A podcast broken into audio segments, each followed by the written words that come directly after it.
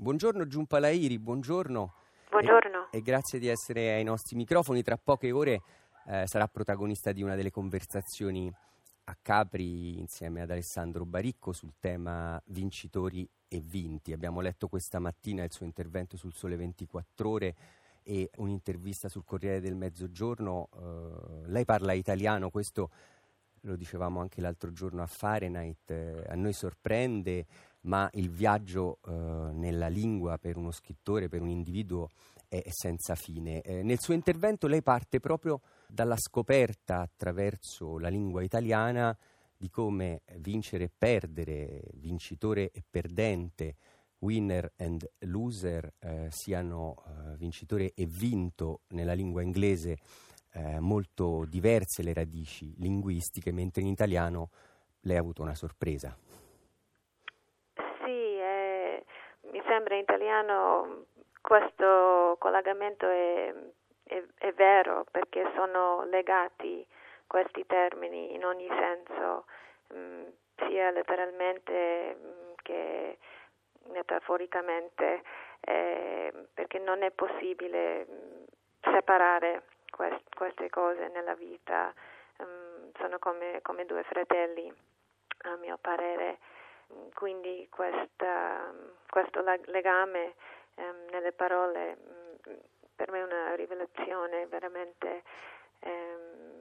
La rivelazione appunto di scoprire che in italiano eh, vinto è il participio passato ecco, sì. e, e, di vincere e quindi proprio ancora di più sente che sono uno l'altra faccia dello sì, stesso. Esatto, è come una, una famiglia, no? sono, sono, legati e non, non, è possibile vedere uno senza, senza l'altro. Senza immaginare l'altro. Sì. Senta Giunpalaini, nei suoi personaggi, dei, dei suoi romanzi, Ricordo l'esordio che le fece vincere il premio Pulitzer nel, nel 2000 in Italia è uscito con il titolo L'interprete dei malanni e tra l'altro tra poco tempo uscirà un suo nuovo romanzo mh, per primo paese proprio in Italia, La moglie per Guanda. Eh, ricordo che i personaggi dei suoi romanzi sono dei migranti, spesso non hanno eh, il problema di vincere o perdere. Sì, perché per loro è, è, tutti e due perché hanno lasciato un, un posto, quindi questa è una, una perdita senza dubbio. E allo stesso tempo vinceranno, come si dice? Vinceranno, vinceranno, vinceranno, vinceranno un'altra vita. Per cui per i miei personaggi loro capiscono cosa vuol dire essere sia un vincitore sia un un vinto. Un vinto.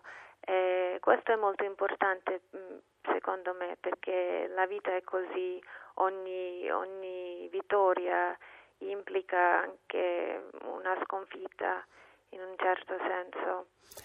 In termini di identità, eh, chi eh, trova una nuova eh, paese, una nuova lingua, eh, quindi anche una nuova identità, eh, perde un po' di quella vecchia, la coperta è corta? Assolutamente. Quindi c'è un po' una sconfitta della vecchia lingua su quella nuova? Sì, per, per me è una, una, sconfitta dentro di me. No? Qui in Italia parlano un'altra lingua, vivono in un altro modo, ma eh, c'è sempre una tensione. No?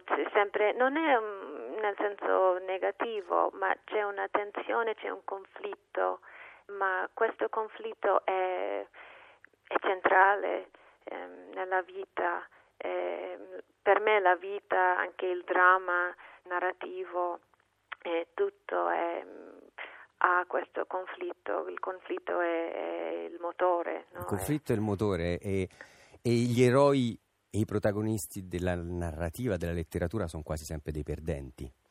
Sì, perché sono più interessanti per i lettori, anche per gli scrittori, perché è abbastanza facile piacevole vincere qualche cosa, no? Di solito invece mh, tutti noi devono, devono perdere, devono, devono, sconfiggere ad un certo punto vari, vari molti, molti, molte volte nella vita, è inevitabile, ma una storia è, è qui in questa sconfitta e il processo eh, di sconfiggere è molto più interessante secondo me. De, de, del processo che porta alla vittoria e all'affermazione. Senta Giumpalairi, lei in Italia per qualche tempo, come diceva nell'intervista del Corriere del Mezzogiorno, annota le nuove parole via via che le va scoprendo. Una di quelle che ha scoperto recentemente è che le navi si incagliano.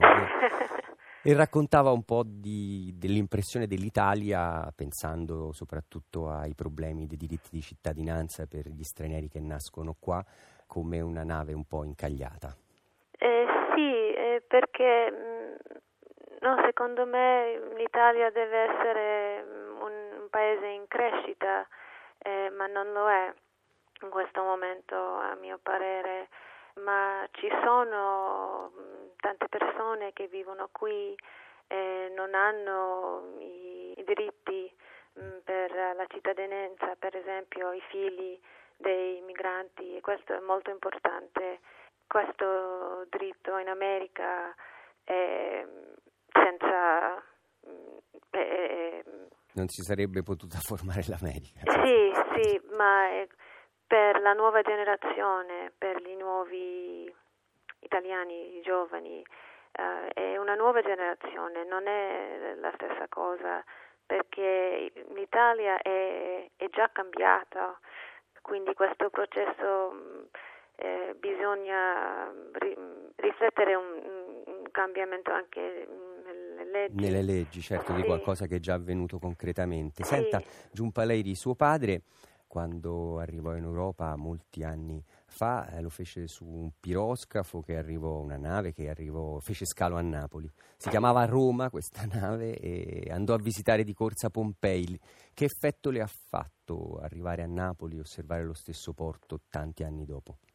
Eh, ho provato una grande emozione, eh, sono andata a Napoli in marzo con la mia famiglia per la prima volta e mm, siamo andati al, al porto per vedere questo posto mm, che sentivo da piccola questa, questo momento di arrivo per mio padre uh, e questo momento probabilmente è interessante perché adesso sono qui a Capri vicino a Napoli per um, discutere questo tema di vinti e vincitori. Probabilmente per mio padre lui ha provato proprio questo conflitto dentro di, di lui quando è arrivato a Napoli, no? perché probabilmente era chiaro e ha lasciato l'India e aveva un altro mondo, un'altra vita eh, davanti a lui in quel momento. Certo, era una, una sfida anche se, come ricordava Giumpaleri, non si vince e non si perde quando si cambia un paese. Grazie Giumpalairi, buona eh, conversazione questa sera e grazie per essere stata con noi. Grazie, molto gentile, grazie. I like to be in America, okay by me in America, everything free in America. For a small fee in America. Oh, yeah. Sulle note di West Side Story dovremmo aver raggiunto Buongiorno Antonio Monda Capri. Buongiorno, buongiorno Lorenzo. Buongiorno Antonio. E Puoi... credo di capire perché hai scelto ecco, America. È stato un ragazzo perspicace e perché eh, Steven Sondheim è uno degli ospiti di, delle conversazioni a Capri. Come è andata con lui ieri sera? Mi sembra molto bene, ovviamente con Sondheim che non è un romanziere né un saggista, ma un autore di libretti e di musiche straordinarie. Abbiamo girato la conversazione più sul cinema, sul musical, sui vincitori e sui vinti, che è il tema di quest'anno nella fiction, cioè inventati, immaginari. Però l'uomo è brillantissimo, intelligente, spiritoso, mi sembra che sia andata molto bene. Ne parlavamo con Giunpa Lairi degli aspetti di vincitori e vinti, il tema che hai scelto quest'anno per l'ottava edizione delle conversazioni che organizzi con Davide Azzolini a Capri eh, per lei eh, due aspetti della stessa medaglia, qualcosa che aveva scoperto anche nella lingua italiana essere molto legati. Abbiamo letto l'intervento anche di Baricco che ci sarà questa sera. Eh, la sconfitta piace molto ai vincenti, è vero? Non solo ai vincenti, piace ai narratori, piace a coloro che, che creano eh, in qualunque forma di espressione artistica. Eh, se vuoi una risposta di, da un punto di vista filosofico e religioso potrei dirti gli uomini preferiscono le tenebre, ma non voglio arrivare lì, dico che nel dramma di chi non ce la fa o chi si illude di farcela e poi viene travolto c'è molto più materia di chi invece riesce a vincere. Eh, anche se poi la grande tradizione hollywoodiana per rimanere nel cinema ci ha insegnato che le happy ending sono premiate spesso dagli spettatori.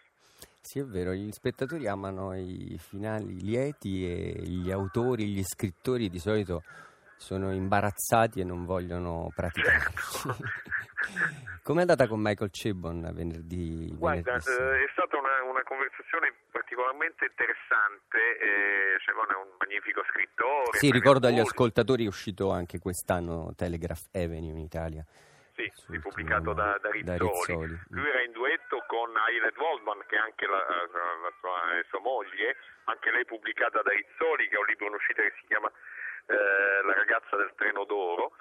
Ehm, e ha funzionato molto bene la conversazione proprio perché fatta di coppia e ognuno eh, ha raccontato vittorie e sconfitte personali che spesso si intrecciavano, la vittoria di uno era magari una piccola sconfitta dell'altro è stato un gioco anche molto divertente, spiritoso e, e da lì si è partito per riflettere su alcune cose. Io ho sollecitato la conversazione con alcune citazioni, una di Faulkner che dico sempre dal Sounds and Fury, l'Ur della Furia, eh, lui scrive eh, nella vita si può solo perdere, che è, una, che è una frase terribile ma sulla quale bisogna riflettere. È solo pessimismo cosmico oppure cosa si intende perdere, qual è il senso della vittoria?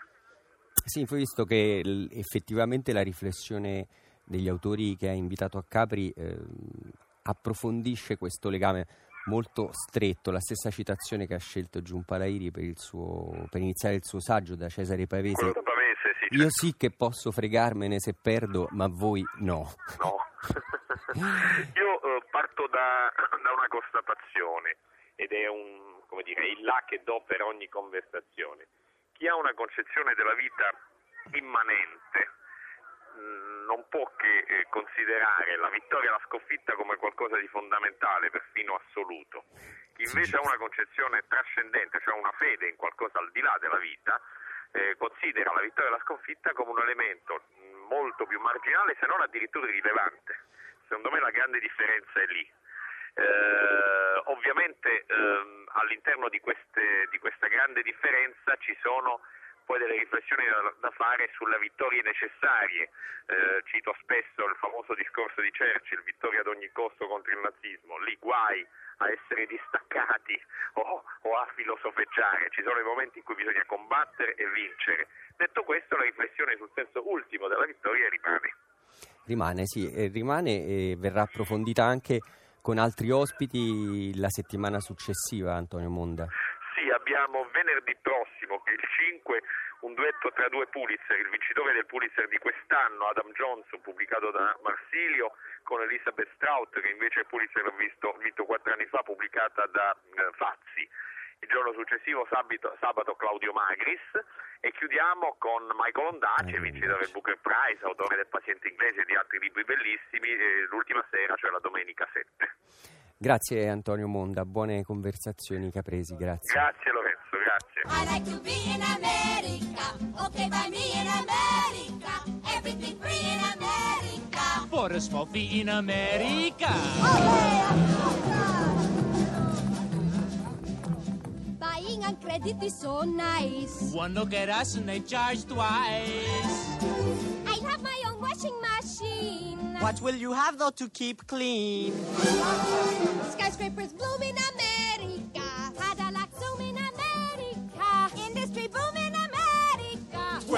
Room in America. Lots of new housing with more space. Lots of doors slamming in our face. I'll get a terrace apartment. Better get rid of your accent. Life can be bright in America. If you can fight in America. Life is alright in America. If you're all white in America.